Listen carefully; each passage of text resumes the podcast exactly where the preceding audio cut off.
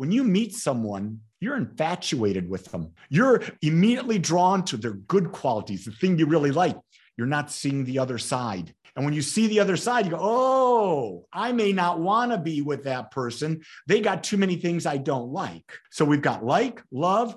And then from the other aspect, we've got lust. A lot of people mistake, oh, I got a physical attraction for this person. I can't wait to be with them. Lust is just a biological need. I'm in my 50th year of marriage to the same person, if you can believe it. I have, I liked her at the very beginning. I liked her and I lusted her. But over the years, I've learned to accept her. I no longer try to change her. She no longer tries to change me. Because here's the key thing these are the key things about being in a relationship. Number one, you want to feel free. If you don't feel free, you're going to rebel. And then what's the mm. purpose of a relationship? I believe the purpose is to support and grow each other, to share the journey, and to have fun. And if you've got that at the basis of your relationship, think about that. Your partner gives you freedom to be you. You can be authentic. You're not trying to please them. And you're supporting each other, growing each other. You're on a journey and you're having, oh my God, there's nothing better.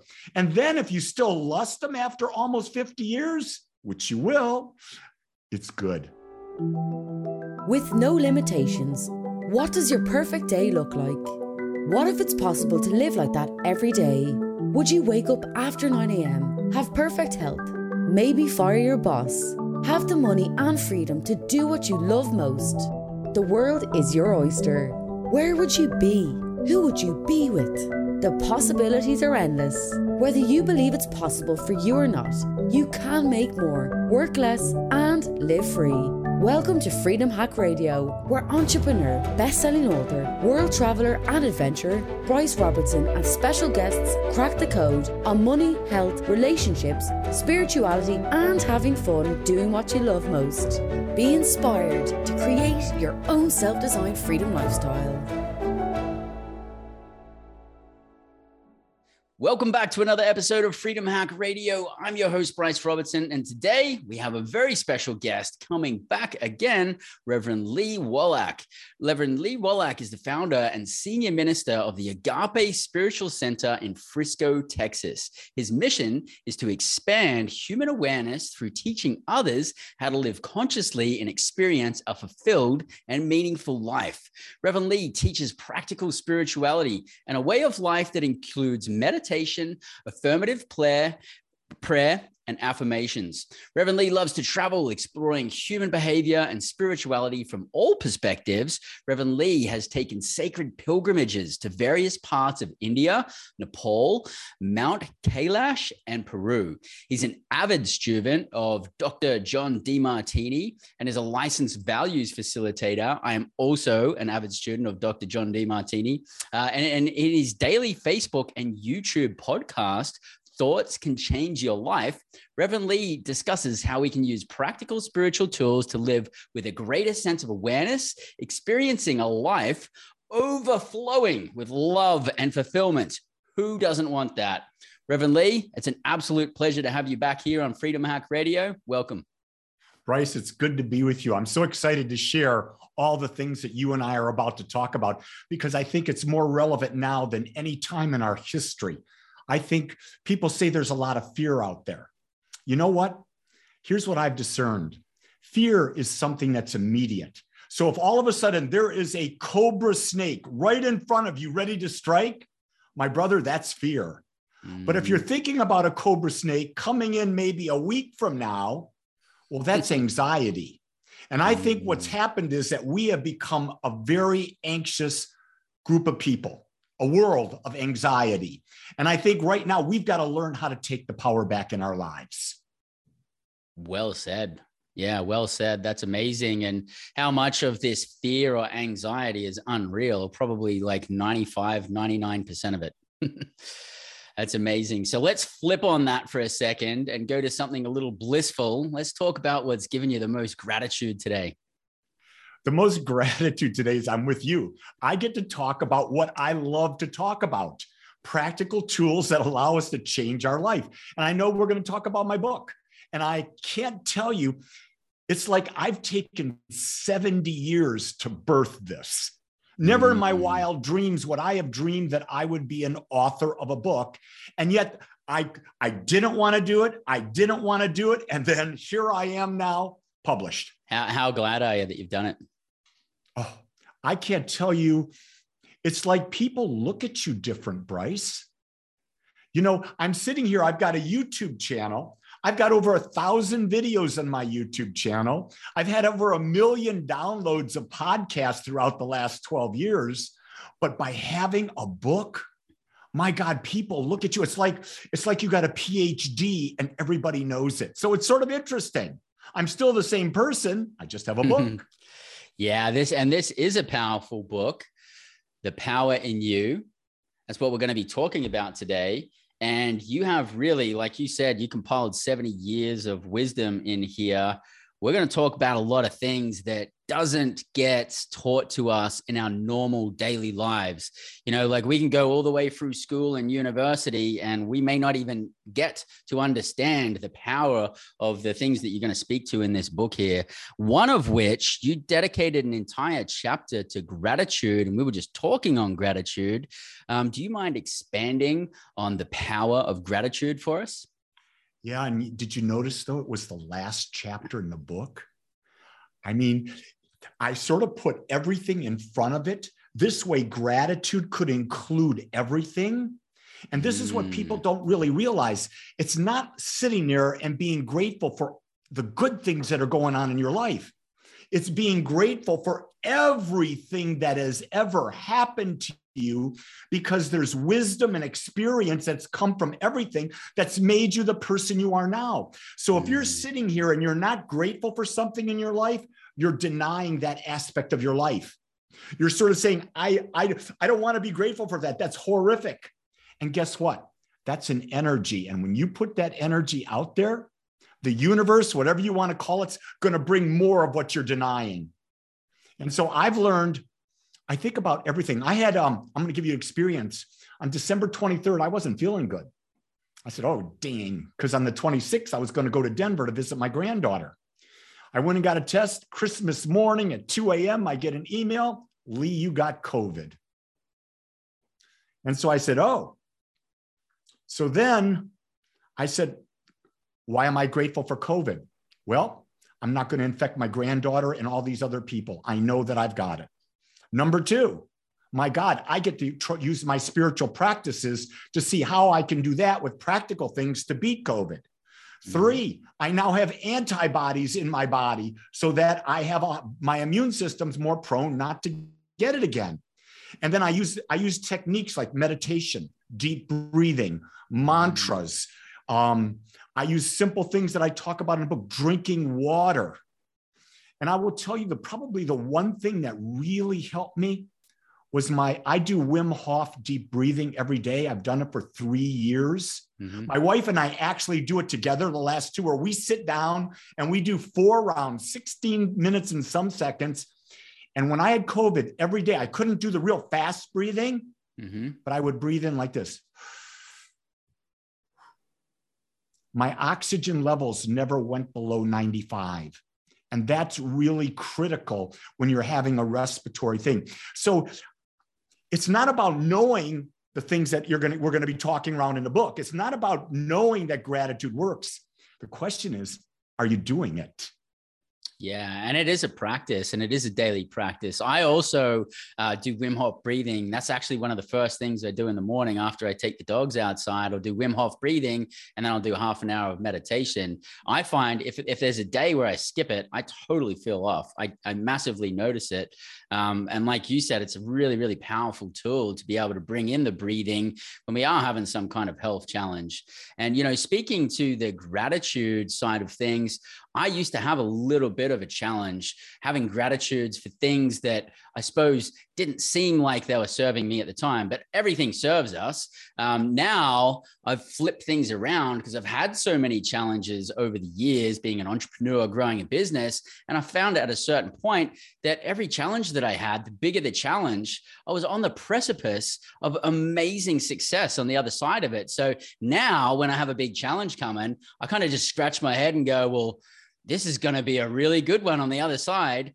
And so I've got to thank. So every day when I have my little gratitude session and, and, I'm thankful for the amazing things in my life, one of the things I've added in is being thankful for all the challenges because they allow me to grow. They allow me to expand my comfort zone and become a better version of myself. And I think that's like super important.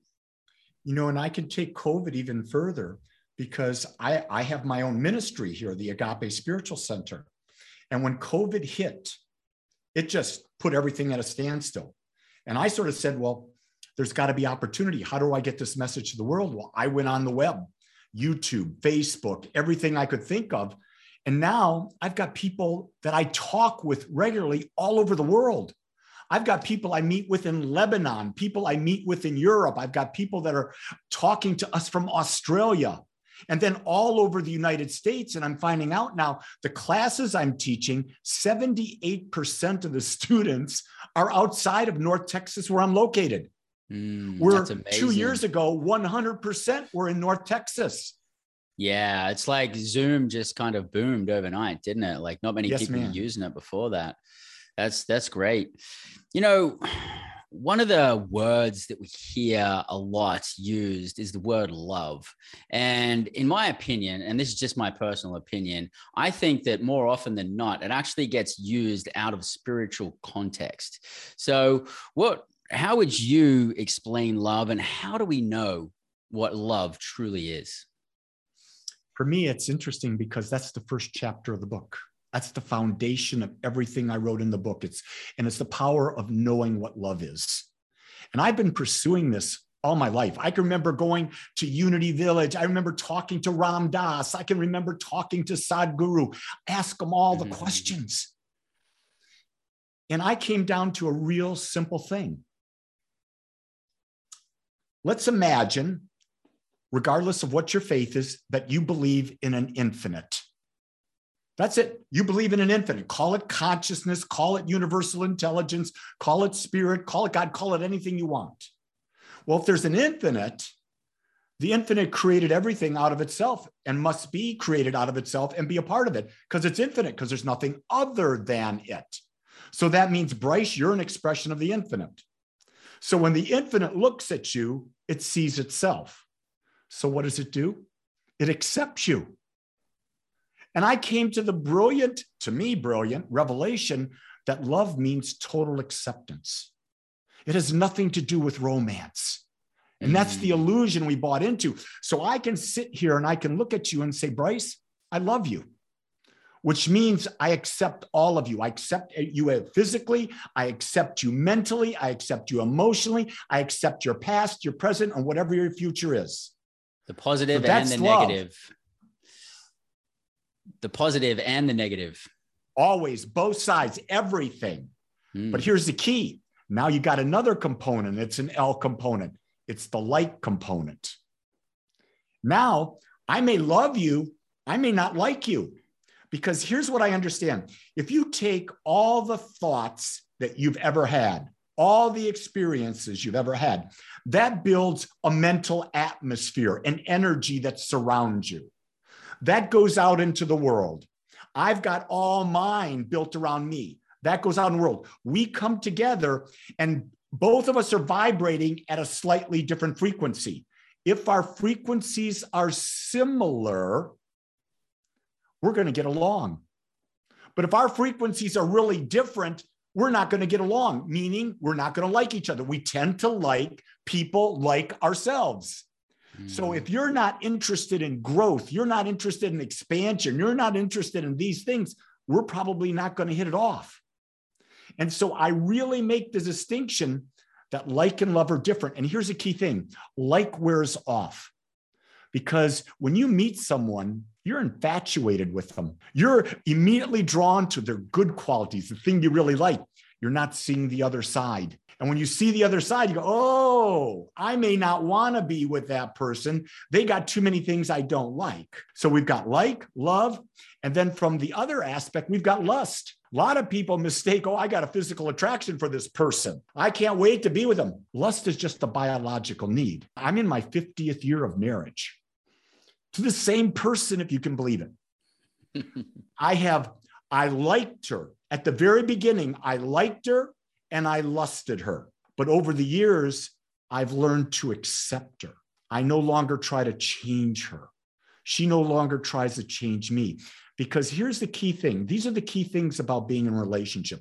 Number one, you want to feel free. If you don't feel free, you're going to rebel. And then what's the purpose of a relationship? I believe the purpose is to support and grow each other, to share the journey, and to have fun. And if you've got that at the basis of your relationship, think about that. Your partner gives you freedom to be you. You can be authentic. You're not trying to please them. And you're supporting each other, growing each other. You're on a journey and you're having, oh my God, there's nothing better.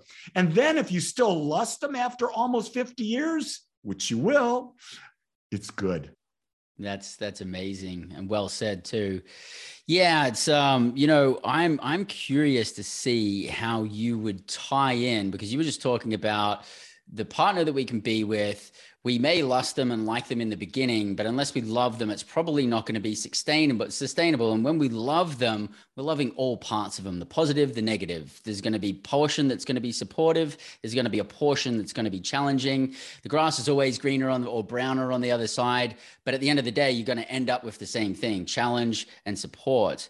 Um, and so, for someone that you truly do love, and someone that shares maybe some of the same values and a similar value hierarchy as others other people I would find, I personally find that easier to empathize and have compassion for someone that I'm connected with on that level. For other people that I could still love, but maybe not like, um, I still have a little bit of a challenge. Um, sometimes I can be successful at it, but, but still sometimes have a challenge in having empathy and compassion for other people. So, how do we uh, bridge the gap there? And actually, for people that are having challenges with that, how do we make that come to fruition?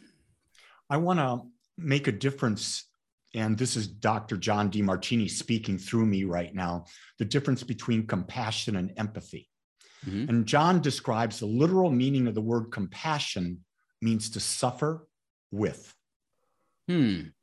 And so I never am compassionate okay. because I'm never going to suffer with anyone. Mm. But I can be empathetic, which means I understand where they are and I can accept where they are is because of what life they were brought into and the life choices they've made. So right now, if you look at the world, the world is polarized beyond belief. Oh, yes. And you got camps, you got camps in just about every possible way. You got to be able to look at someone who's got the opposing views as you and say, that's where they are on their life journey. And if you really think about the fact that if there is an infinite power and presence, and we're all infinite expressions of it, that means there will always be infinite expressions of it. There will never be, we will never see things the same way because then the infinite wouldn't be expressing itself, it wouldn't be whole. So when I I know where you're getting at and I think the biggest work is how do I become an observer step back out of the situation, look at it, and realize I wonder why that person does what they do. I wonder why they feel what they feel. I wonder why they're acting how they're acting. What could have been in their past? And know that they're probably doing, based on their past, they're doing the best that they can. Now, that doesn't mean you have to have them in your life. You can choose to have them not in your life. You can choose to keep only the people that resonate with you. But know that the universe is not going to leave you without that challenge. It's going to bring in people to challenge you. No matter how many people you eliminate, there'll be another one coming in because mm-hmm. you said this earlier the more aware you become, the more you get brought to you to become more aware. See, I don't even like the word to say that I'm going to grow. I believe everything exists within me, within you, with everyone listening, everyone in the world. It already exists, but we're not aware of it. We don't think we're whole, perfect, and complete. We don't believe that we have the power to create our experience. And I really want to make that clear. When I say we create our experience, I don't mean we create everything that happens to us. We live with 7.8 billion people on the planet. We live with Mother Nature and the earth and all of these other things that are going on. And we have to understand that it's our reaction to everything that determines our life experience. And that we have 100% responsibility for. But most people don't want to accept that responsibility. They want to say, well, they did that. They're responsible. No, how I interpret they did it is how I feel. Mm. That's a big one. That took me a lot of work. And it's still, there are times I'm just not there. I get emotionally triggered just like everyone. And, you know, mm. a lot of people talk about, well, when you become enlightened, you won't have this. And I go, Papakash, just mm. Papakash to that.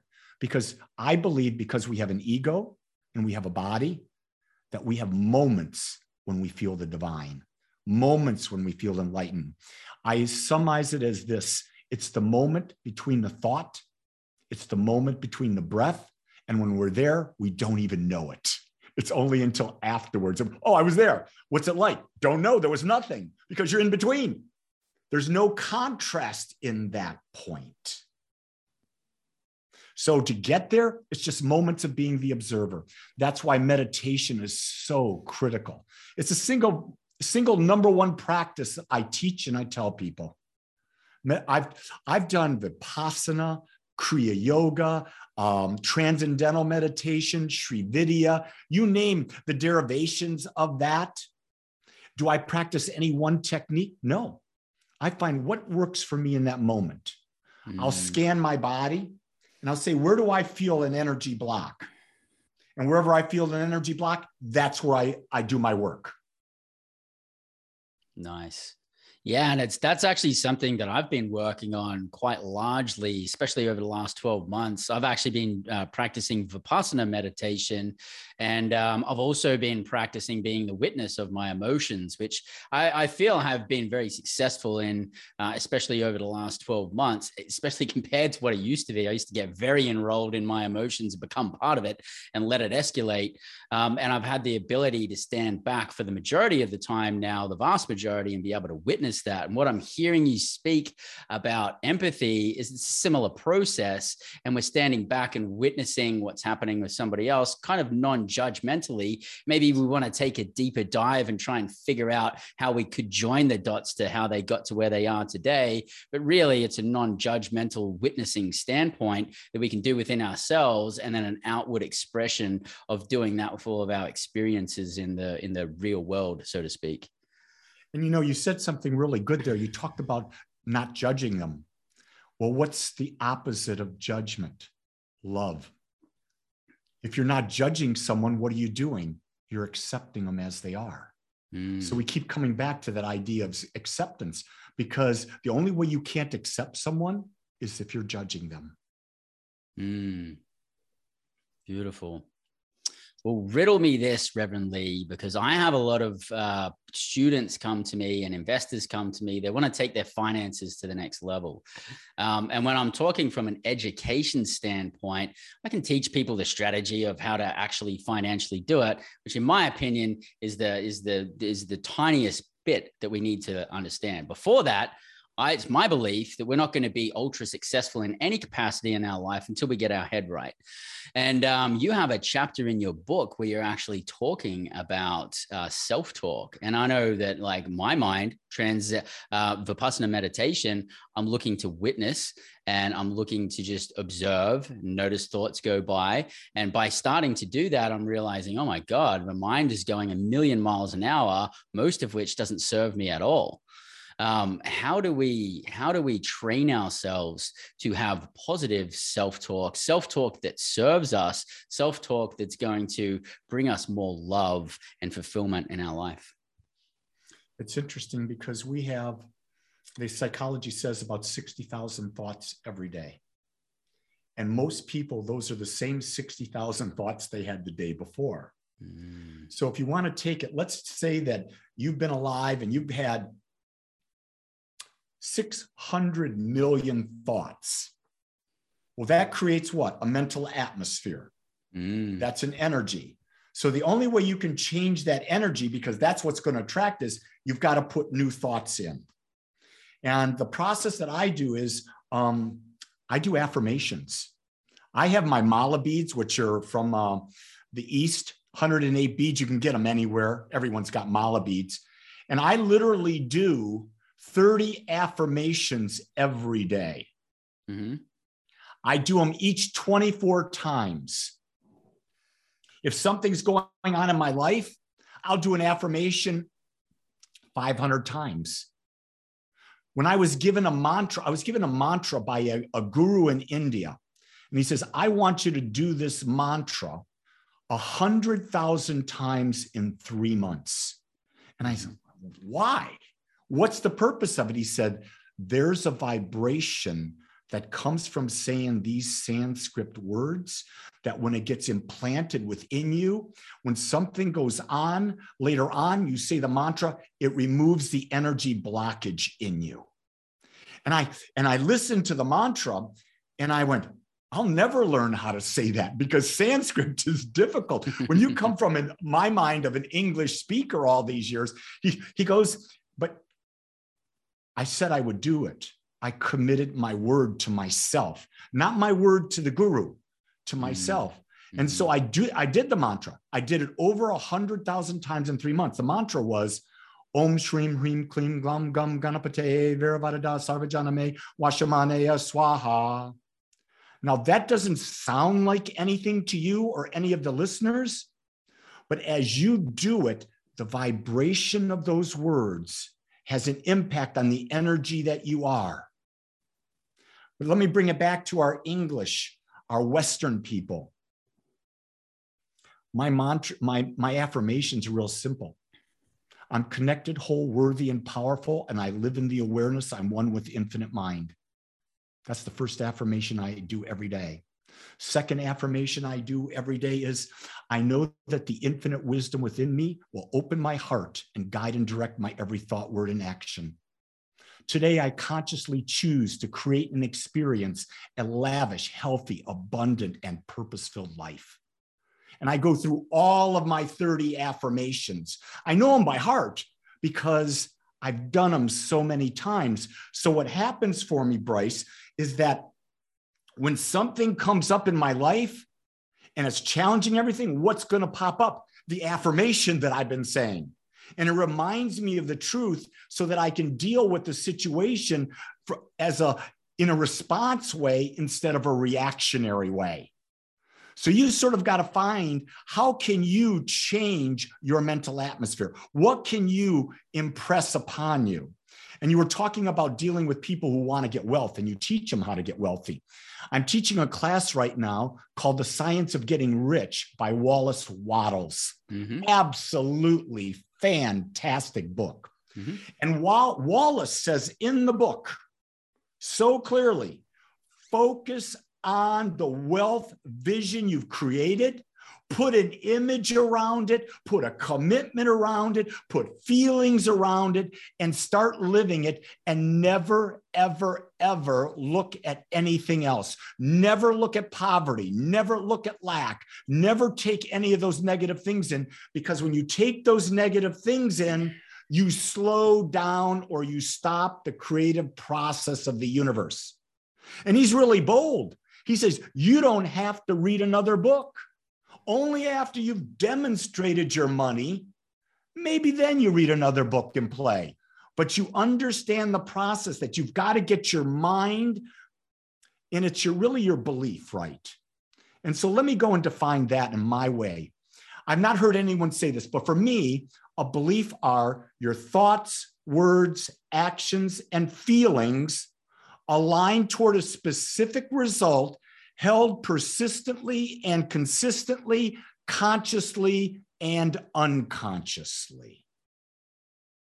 When you've built a belief, it's underneath in your mind and it's running 24 7 and it's creating your life. So, you want to know what your beliefs are? Look at your life. Mm-hmm. Your life is always mirroring back to you that. So, if you're not wealthy, realize you don't have wealthy beliefs. I didn't realize how this was so limiting. I said a belief. I said a belief. I want to have a net worth of $2 million. Do you know how limiting that is? Because I have that. I don't have more. So I've got to now create a new belief. Mm. It's so ingrained. I put so many years in saying, I want to be this net worth, and I limited myself. I could have said, I want to have a minimum of 2 million and maybe a lot more or a lot more. Keep it open ended when you build an expectation. Ooh, I'm about to go off on another tangent here because our expectations are everything. In studying with Dr. John Demartini, he will tell you that all depression, all anxiety is the results of trying to live up to unrealistic expectations, either set by ourselves or we've allowed others to set for us. Mm. So when I start looking at that, whoa. And most people, when they come and let's say they say, I want to be a multimillionaire, but they're sitting there with $100,000 of credit card debt. I said, maybe your expectation is a little bit too far fetched. Maybe you should set an expectation is I am free of all debt. Maybe we start building toward being a millionaire, get an expectation that is manageable, and then start taking steps toward it. You're not going to jump from $100,000 of debt to being zero overnight. Not going to happen. But what step can I take today? What step can I take tomorrow? How can I use my gifts to bring this gifts and make them valuable to others and serve more and more and more people so that they give me more and more energy back, which money is. That's all money is. It's an exchange of energy. It's a measurement of that exchange. Mm. Yeah, and you know the people, the way most people do uh, or look at these kinds of things is the opposite of what you just said. You're saying set your intentions on what you want, get your vision, stick to it, don't be wavered on it, just like keep going on it, don't doubt it, just go for it. And I'm actually looking at my vision board right now, and I was kind of reflecting on some of the main achievements that I've made since my beginning of spiritual growth and uh, growth as an entrepreneur. And I did exactly that. I mean, I had a, I think I had a five page description of what my house and what my property was going to look like in the future. Now we're living in that house on that property, which fits probably 80% of what we wrote down in the beginning. Um, but so many people look at their circumstances right now and their past circumstances and think that their present and their past equals the future. And it will if they continue down that path. But you're actually saying the opposite. It doesn't matter you could be homeless. You could be unforeseen circumstances but if you truly truly in your core really really believe it and even in the beginning if you don't believe it you can program yourself to believe it along the way but you have to like really really believe in this and and grow on that bill uh, that belief and uh, it, it can come into fruition. You know it's i think building a belief as i reflect on my life is a lot easier when you're young the older you get, the more difficult it is to change the belief because you've had so many more thoughts that have anchored in old views, old beliefs. Because I can remember I was brought up by uh, my father was Polish. His parents immigrated from Poland. My mother was an immigrant from Italy. We were they were in the Italian section of Detroit, the Polish section of Detroit. They met working at Chrysler's, got married, had kid, and said, I don't want to raise my kid this way. So they moved to Dearborn, Michigan. They had probably one of the poorest houses in Dearborn, but Dearborn was a wealthy community. You had all of the Ford, General Motors, and Chrysler executives and upper managers living there. So I went to school with those kids. And so when I went over to my, my friend from elementary school, Greg's house, I saw this fantastic ranch with a walkout basement. I, his father was in a country club. He was a VP. He did all of this. I looked at my life in 2004 and I had everything I saw back in sixth, seventh, and eighth grade. And I wasn't happy because it wasn't my dream. I adopted mm. someone else's dream. Mm. Now, I don't regret it. I'm living in that house. I love my home absolutely love everything I've got. But the key for me is how do I find what juices me? That's my favorite word, Royce or Bryce. If you don't realize it, juice is my favorite word because if you don't feel juice about something, why are you doing it? Yeah. If you look at your partner and you're not juiced about being with them, You got to change your perspective about your partner because how you look at your partner is a reflection of how you look at yourself. Because if your partner's not juicing you, it means you don't feel you're worthy of being juiced. Yeah. You know, that's interesting that you mentioned this. Um, I actually had to in the beginning of this year i chose to um, say no to a lot of things because uh, i last year I was out of balance and I was spending way too much time on the entrepreneurial side. And that was affecting a lot of the other areas of my life negatively. And I had to get back in balance. And so I was kind of reflecting at the end of last year. I spent about two weeks in solitude, meditating, and really taking a deep dive to get in touch with what I truly felt. And I realized there was tons of things that I'd committed to and promised to myself and said that I was going to do that weren't actually aligned with my values. They weren't aligned with the core of what I wanted to do. Um, but I but I felt really compelled to keep pushing through these things because I'd said that I was going to do it and I wanted to honor my word. Um, and so you you spoke about that before too. Uh, about the importance of honoring our word. Um, if you could speak on two things one, the importance of having balance and doing things in alignment with what is truly important to us, and also for us to honor our word.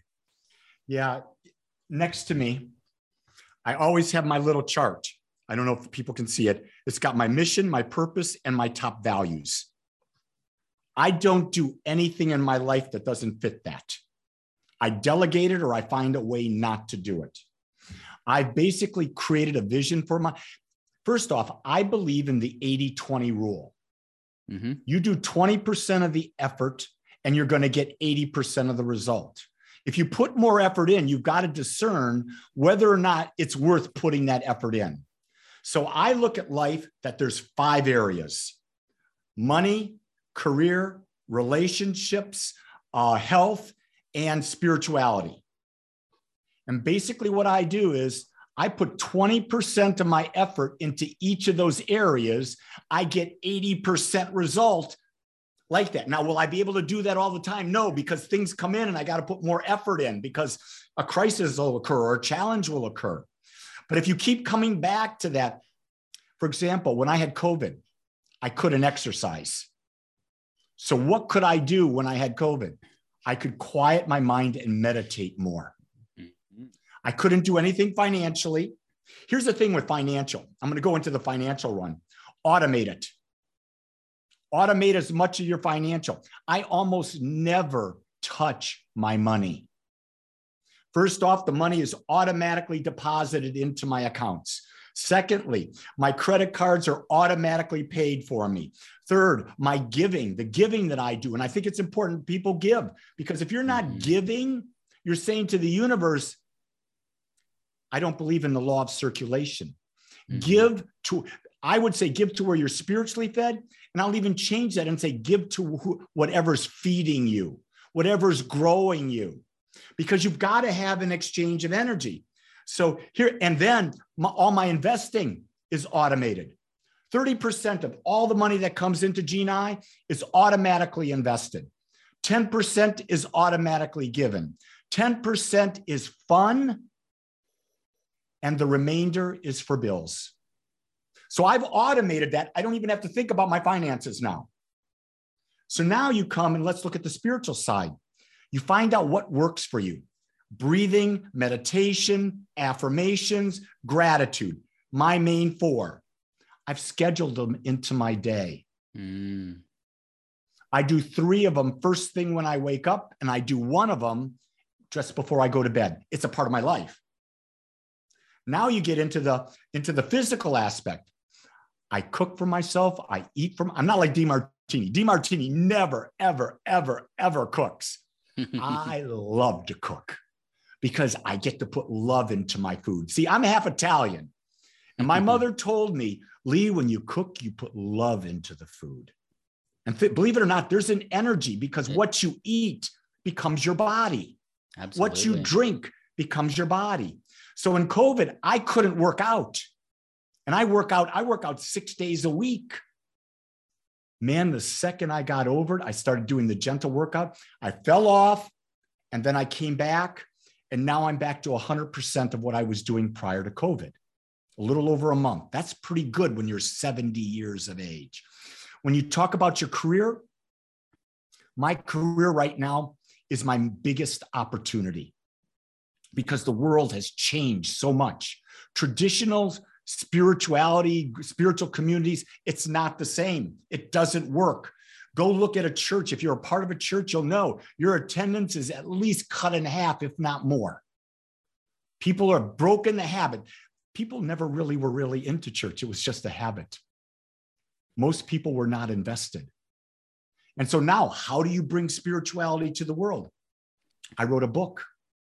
I'm now marketing that book all over the world, not to sell the book, but to give people the tools because I want to hear the stories of how they used it. I had a gentleman in our agape gathering last night, or two, yeah, last night. And he's from Illinois. He's in the middle of Illinois and he, he builds septic systems. He's his own businessman. And he's there and he said to me, he says, You know, remember a year ago we did the values determination process? You walked me through it, got really clear. I go, Yep. He says, I went to my accountant two weeks ago. We went over my finances and he goes, What the hell happened? In one year, you tripled your net worth. Wow. He says, I didn't work any harder. He says, I just don't do anything that's not on my values. I am really Clarity. clear. And, and why I'm saying that is because if you know your values, see, most people will do the values determination process. And a week later, I'll walk up to him, Bryce, and I'll say, Tell me your one, two, and three. They can't tell me. Then I say, Well, how can you make decisions based on it? Because if you know your values, you've got them up there, and someone says, Would you do this for me? You look at your values. If it doesn't fit, you say, Thank you, but that's not something that I want to prioritize in my life. So you get to the point where you can use the power of no, because the power of no is really saying yes to what you want. Mm.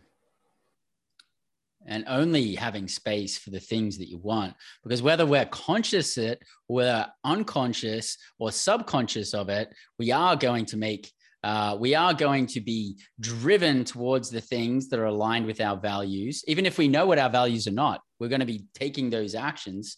So we're best off actually understanding what they are so we can consciously make better decisions, things that serve us. In, in my relationship with my wife and everyone that I'm close to, I have one agreement. And I, I read the book, The Four Agreements, and then The 5th mm-hmm. Agreement by Don Miguel Ruiz. Yeah. And I said, those are great but let me what what do i need what would make my relationship with people better and i came up with this agreement and it is you have to ask for what you want when you want it so if i if i break that down that my wife jean and i have that agreement that means i never ever ever worry about what's going on in her mind i never think about i wonder what she's thinking about that i wonder what she wants because if she doesn't ask, I'm not responsible. I don't have to waste a second of my life worrying about that. And I do that with everyone, and people have a hard time with it. Well, you, you're just insensitive. I said, no, I'm just really clear. So when I go to my community and I say to them, remember, if you need support, you must reach out and ask because I am not a shepherd and I'm not going to follow you around and ask. And that people, well, you've got to do that. You're a minister, a minister, a shepherd. I said, not this minister. You don't see any sheep behind me, do you? you know? And so it's really, it has improved my relationship with my wife infinitely, with my sons. I'm even teaching my three, almost four year old granddaughter that. Well, Girl saying, well, Bobby, uh... you should have done that. I said, Claire, did you ask? No then Baba's not going to do it. You have to ask. Oh, okay. So if I can implant that in a three year old, oh my God, how powerful is that? And I want to share with the, with the audience the people who use this, it takes time for, let's say you're using it with your life partner, if you have a spouse or life partner, it takes time to get used to it. So when they come to you and say, Well, why didn't you do this? And you say, Well, you didn't ask. And they say something, you simply say, Remember, we're working on an agreement together. And if we keep working on this agreement, it's going to make both of our lives so much easier. You don't say you're wrong, you simply say, hey, we have an old habit and we're trying to break the old habit. And society is out there. And believe me, society, women will walk up. My husband should know what I'm thinking. We've been married for 15 years. I was at a gathering and a woman told me that. And I said, Really? Do you know what he's thinking? Do you really know what he's thinking? Well, yeah, he's thinking about this. And I said, Chances are, a majority of the time, have you asked him? Well, yeah, he says he's thinking about nothing. I said, Tell you what, if a man tells you he's thinking about nothing, he's not. There are times I'm just sitting here. My wife walks up. What are you thinking about, Lee? Nothing. I'm chilled. If I'm thinking about something, I tell her.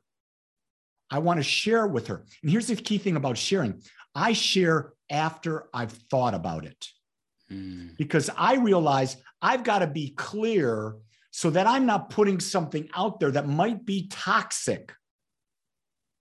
And that's what we tend to do. And we want to just vomit out everything we're thinking. Well, wait a second. No, you've got a brain. This is po- more powerful than the most powerful computer. Why don't you process it a little bit?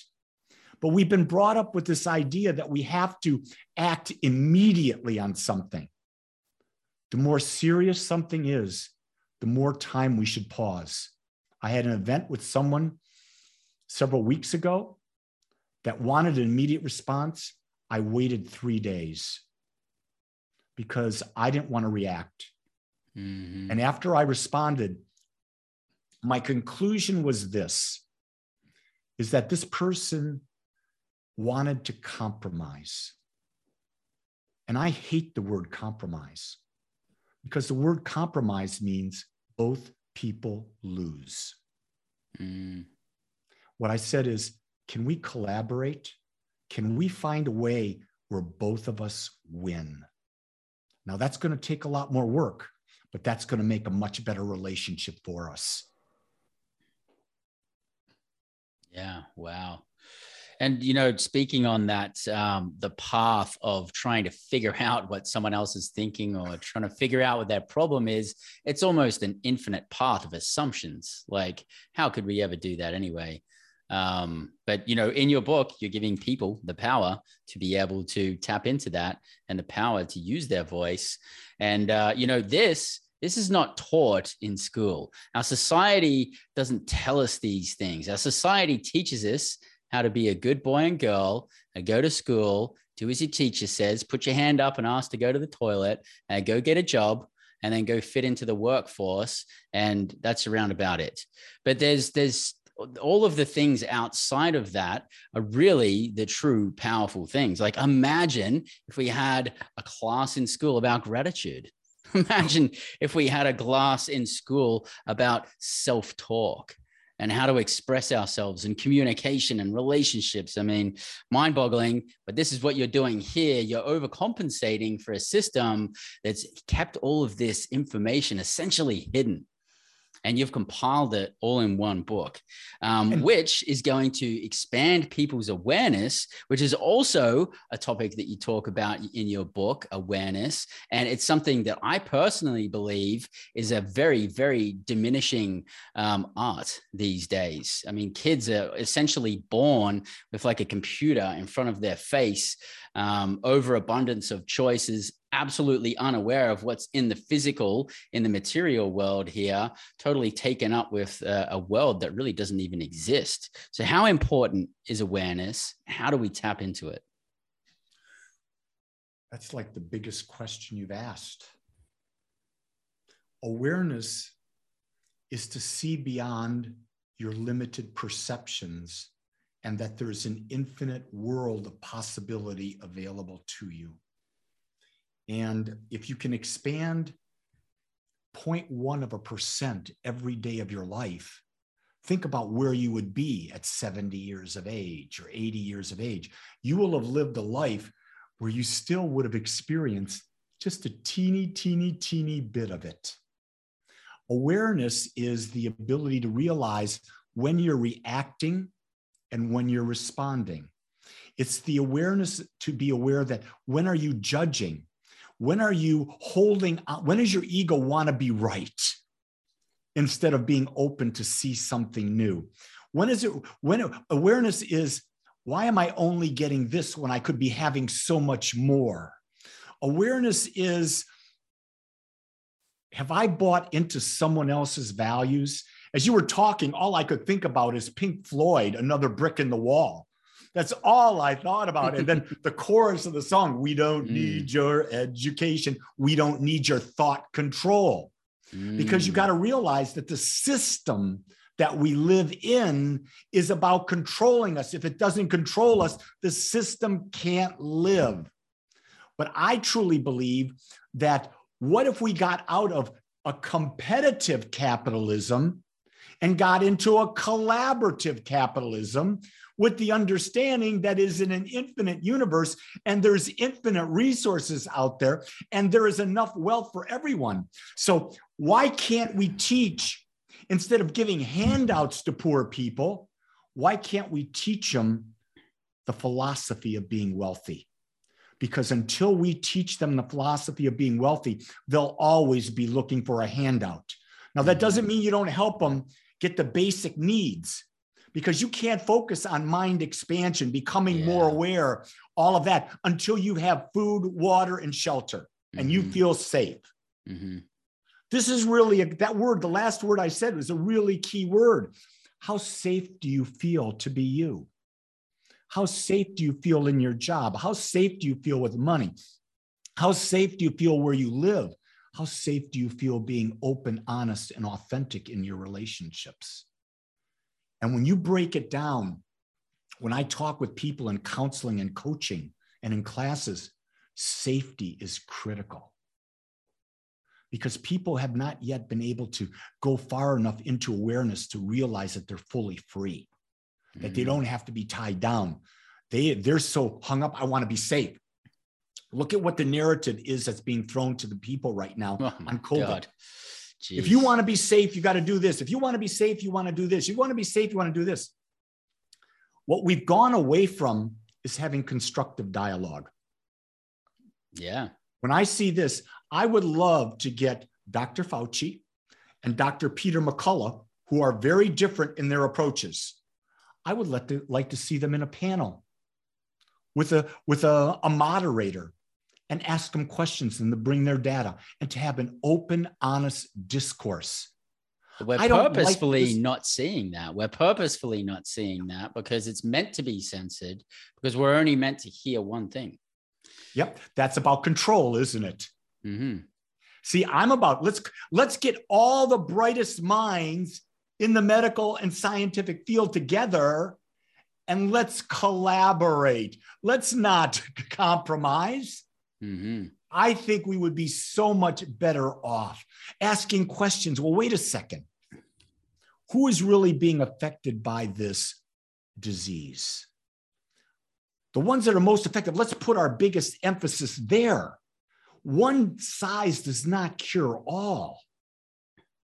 And that's what we try to do. We try, we don't realize we have 7.8 billion individualized expressions, and no two people are even alike. Mm-hmm. And that's what mm-hmm. John teaches when he talks about understanding the hierarchy of your values, mm-hmm. that no two people on the planet will have the same hierarchy of values. Because here's the key every human being has 4,628 human traits. You can't deny that you have them, you have them. But what do you accent? Mm. This percent here, this percent here. And you think about it, man, there's infinite possibilities about who you could be, depending on where's your focus. What are you predetermined with? Unfortunately, what we don't understand is that from the age of zero to seven, the child is in the theta state, which is the hypnotic state. Everything that the parent says, the school says, the church says, uh, magazines say, TV, TV says, the child automatically absorbs it and believes it to be true. Mm. And they really don't start getting full capacity to think. With the male, it's 27, I think, and the female, 26. So full discernment doesn't come there, but they have already been programmed to be a part of, I'll use the word machine yeah. of society. Mm. What if we taught our kids to think for themselves? That's the other important piece right now. You're talking about, hey, let's bring this uh, board of, of medical people together and maybe people from other industries to have a collaborative conversation about it so that we can bring all the facts and data to the table so each individual can use their own discernment, take a look at themselves, figure out their own risk reward profiles, and see where they fit into things and make decisions for themselves that would just be such an amazing, powerful way to um, work through some of these challenges that we have right now. But it's certainly not what's getting thrown at us, which means that we have to crank up even harder on all of these powers that you're talking about in the power of you um, to be able to navigate through this essentially very confusing environment because we're being told things that don't make sense. We're being tried to be forced to do things that aren't in our best interest. They may be in somebody's best interest, but it's not ours. Um, and I know there's a lot of confused people out there right now. And you know, the most difficult thing in the world today is to be unique mm. because it's coming at you from every angle possible you need to fit in. I get that all the time. I get that from my community. You need to be a minister that's like this. You need to be a husband that's like this. You need to be a father that's like this. You need to be a grandfather that's like this. You need to be like this to um, be healthy, to be all of these things. And I'm saying, no, but you're constantly being bombarded. And let me say, Bryce, it's you've got to be you've got to be a warrior you've got to be courageous to be able to mm-hmm. say no because you're going to be saying no to people that you believe are the most important people in your life and you've got to be able to stand for that mm-hmm. so my wife and i had a conversation two weeks ago and it was this i said to my wife i said in my life i am by far the most important person i am the mm-hmm. most important person in my life and i want you to understand that Mm-hmm. In my life, you are the second most important person. Without a shadow of a doubt, no one comes before you other than me. Mm-hmm. In my life, my granddaughter is my third most important because she's not quite four. So she needs guidance and support. I'm there. After her comes my three sons. They're my most important after that. After them comes my best friends 5 mm-hmm. After that comes uh, the people who are invested in my community. After that, everyone else. And what I learned is that in psychology, you'll have at most three to five best friends. Mm. Then you'll have friends between 12 and 15. Everyone outside that is part of your tribe. 150 people in your tribe. Outside of that, it's just everybody else. Mm. And so when you're looking at people that are in your life and you're discerning about where are you going to put your time and you've got to make decisions, you got to look at where are they in the circle. Mm. And you say yes or no based on that. I lost um, one of my five in the beginning of December, a prayer partner that I had for 16 years couple years older than me, middle of the night, had a heart attack and died, and she was perfectly healthy.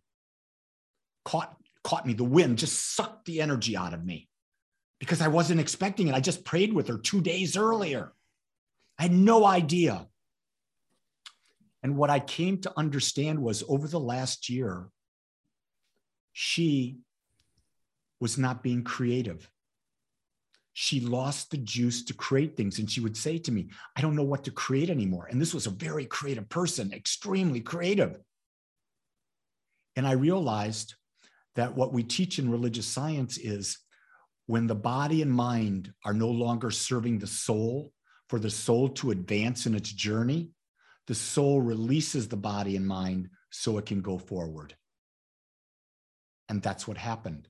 The creative process stopped within her and therefore she let it go to move on. But wow. yet I grieved. I, I just didn't understand. We're all going to grieve, but I understand that's life. Now the question is okay, I got this void. Who's going to move in? I'm allowing the universe to give me signs about who might that next person move into my inner circle. Because I love having friends.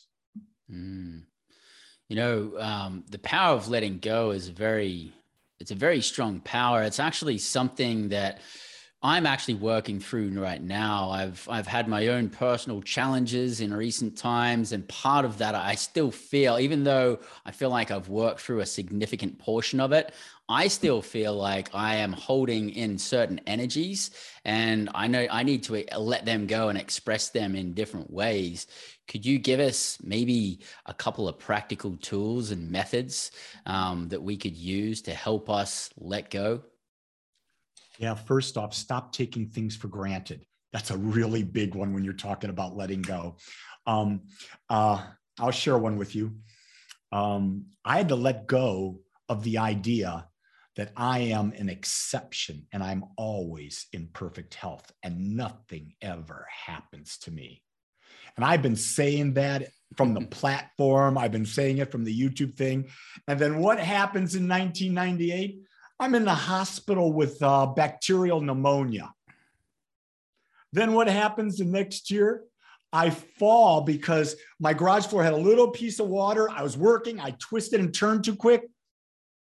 I fell, I fell, broke my hip, had to have a hip replacement. Not only did I have a hip replacement, three months later, the doctor says, You're great. I said, I'm not great. This ain't right. I said, One leg shorter than the other. And he looked and he says, Well, it is. Well, we'll give you a lift. And I said, No, you won't. Picture a 45 year old man in front of you who wants to hike the Himalayas. What would you do? He says, Well, I put an extender in. I says, You're going to do that. So then what do I get? COVID. So it really made me let go of the idea that nothing bad could happen to me. It can happen to me. And when it does, I have to accept it. You know, my wife learned the lesson when we first got married. Um, it was a difficult lesson because her parents didn't like me. They didn't like me because I'm a free thinker and they were very controlling and they mm-hmm. wanted to control her. And they knew when she married me that was never going to happen. Mm-hmm. So my wife had to let go of her mom and dad for our relationship. And she didn't see them because they didn't want to for five years. And then it was a gradual process of coming back. It took probably 10 years. And then we started to build, let them come and see the grandchildren, bring the grandchildren to them. And then when her mother died, they were at peace. But there had to be a letting go before coming together. And how did she let go? Was it more of a conscious choice and a new intention to set moving forward? Was there breakthrough exercises? Like, walk me through it. She made a conscious choice. And my wife is the most incredible, intuitive processor. She basically said, okay, all that energy there, I'm putting on Lee, I'm putting into my career. And then when kids came, I'm putting into the kids. And then she realized she no longer had to please her mom and dad.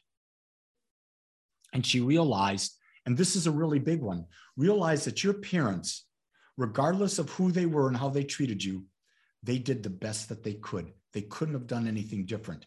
If they could have chosen to be better, they would have. Even if they beat you every day, that was probably the best they could do.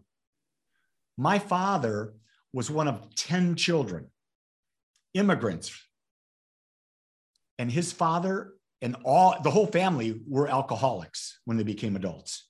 My father and his brothers and sisters were beaten every day.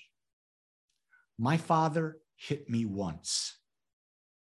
Think about what a progression that was mm. in awareness. My father never told me he loved me until he was 69, going in to have a tumor removed from his brain. And I looked him in the eyes and I said, Dad, you're not going in there until I tell you I love you. I want mm. you to mm. know how special you are. And tears just flowed from his eyes. And he says, Lee, I've always loved you. I just didn't know how to say it because my parents never taught me. Mm. And I just, tears, I just wept, Bryce, because I didn't know what his upbringing was. I didn't know where he came from. So I didn't know why he was responding that way. A very easy way to judge people too, and just yes, say, hey, you know. Wow. And when he was when he was getting close to death, and I was taking, I was his primary um, power of attorney, medical power of attorney, and all that. And he would look at me and he would talk. I would talk to him about some spirituality. And he would go, Lee, I'm a simple man. When I die, I don't know what's going to happen. I just accept whatever it is, it is. He says, That's all I know. And I said, That's great, Dad. That's just where you are. Because I'm not, I don't know if I'm right, Bryce. I have no clue whether I'm right or wrong. But I'm living my life as full as I can. And I'm going to try to do that without fear or anxiety. I want to be fully present in the moment. I want to enjoy every experience like doing a podcast like this. I, I get juiced. I couldn't wait to talk to you today. Excellent. Well, we're connecting right now. We're authentically connecting, engaging, being present with each other. Um, in my opinion, something that's very um, absent in most of the world right now. There are a lot of forces trying to stop us from being connected. How important is connection right now? It's everything. I do a Wednesday gathering on Zoom, one in the afternoon, one in the evening, and I have people all the world come. They're starving to be seen. They're starving to just share and be heard. Last night, I asked my group, I had 14 people in this gathering. I asked them, what concerns you the most? What is the greatest obstacle that you've got? And they started to open up. And then the others would open up and they realized they were all sharing similar concerns. They weren't alone going through this journey. And people feel alone, they feel isolated. And whatever we can do to get them to realize you're not alone, there are things out there, people out there, groups out there that you can tap into that will lovingly support you. The people in my Zoom groups, I know each of them one on one just from Zoom. I feel like the only thing I can't do with them is it's hard to give them a hug when they're thousands of miles away. Mm-hmm. But other than that, you can be intimate with people. You can share your authenticity because that's what intimacy is. But you got to not be afraid to show you. Um, I look at, um, I'm going to give you my definition of humble because a lot of people are watching me right now and they may be judging me saying, he knows too much. How did he know so much and that type of thing? I'll tell you what, I'm very confident in what I know, but I also want you to know that there's an infinite more amount more for me to learn. Mm. I know just a small fraction of what life has to teach. So I'm open to that new possibility. And when you do that, you realize, hmm, that's where everyone is. They know something that's really important to them, what they value most, but they have more to learn too. So look at the Dalai Lama. He's got more to learn. Look at Demartini. He's got more to learn. No one knows it all. There should be a DNA in us, and I think there is, that's got an insatiable desire to learn more.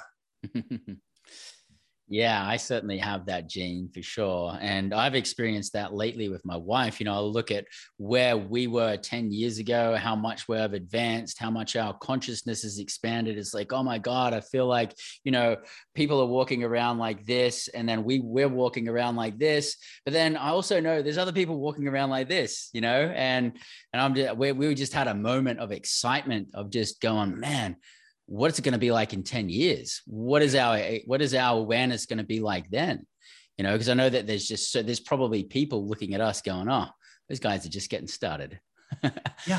And surround yourself with people that are expanded thinkers. At least have one or two of them in your inner circle or the, or to connect with people online that expand your your thought process that's the most important. Have people in your life that ask difficult questions. I ask difficult questions all the time of people, and it puts them on the spot, but they say, That's why I'm here. Because no one's asking people difficult questions. They all want to get along. Let's be people pleasers. Well, that's not expansive. And you have to have ruthless compassion to be in that position. Um, well, maybe compassion isn't the right word. Ruthless suffering, empathy. suffering with other people, but ruthless empathy, um, because it takes courage for you to do that. And you would only do that and probe and push through those things if you thought that you were going to serve other people by doing so. Yep. Yeah. Amazing. So I really, really appreciate all we've shared today. Um, I could keep talking about this book for hours, but I know that we have to wrap things up here. Um, any final thoughts? Anything you want to share on the power in you? Yeah, it's on Amazon if you're looking for it. Um, read each chapter separately. Don't read the book at once. Um, read the introduction. You'll hear part of my story there because anything I teach, if I haven't proven to myself, I won't teach it. I have to prove it. The mm. first chapter is critical. Go over that chapter twice because discovering what love really is, that's the foundation of life.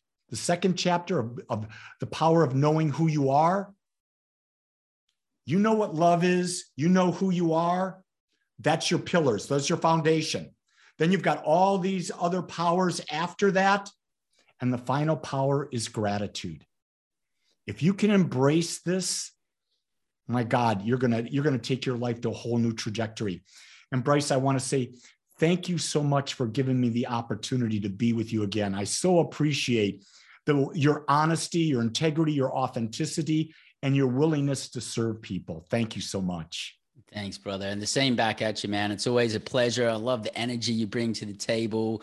I love, you know, your authenticity. I love your stories. Um, it's always a pleasure. Love to have you come back, do an episode three where you can share all of the success stories and the adventures that people have had post experiencing the power in you.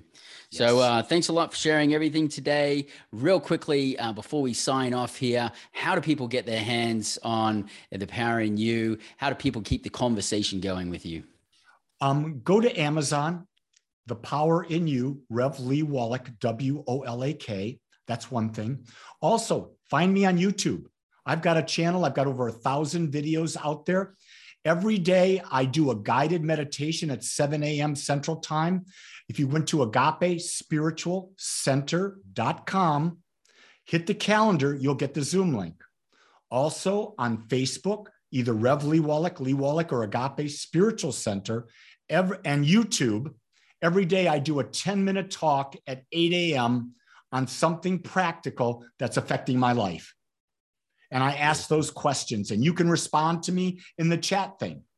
But there's so many things. Everything's on agapespiritualcenter.com. Love to have you connect with me. Love your feedback on the book.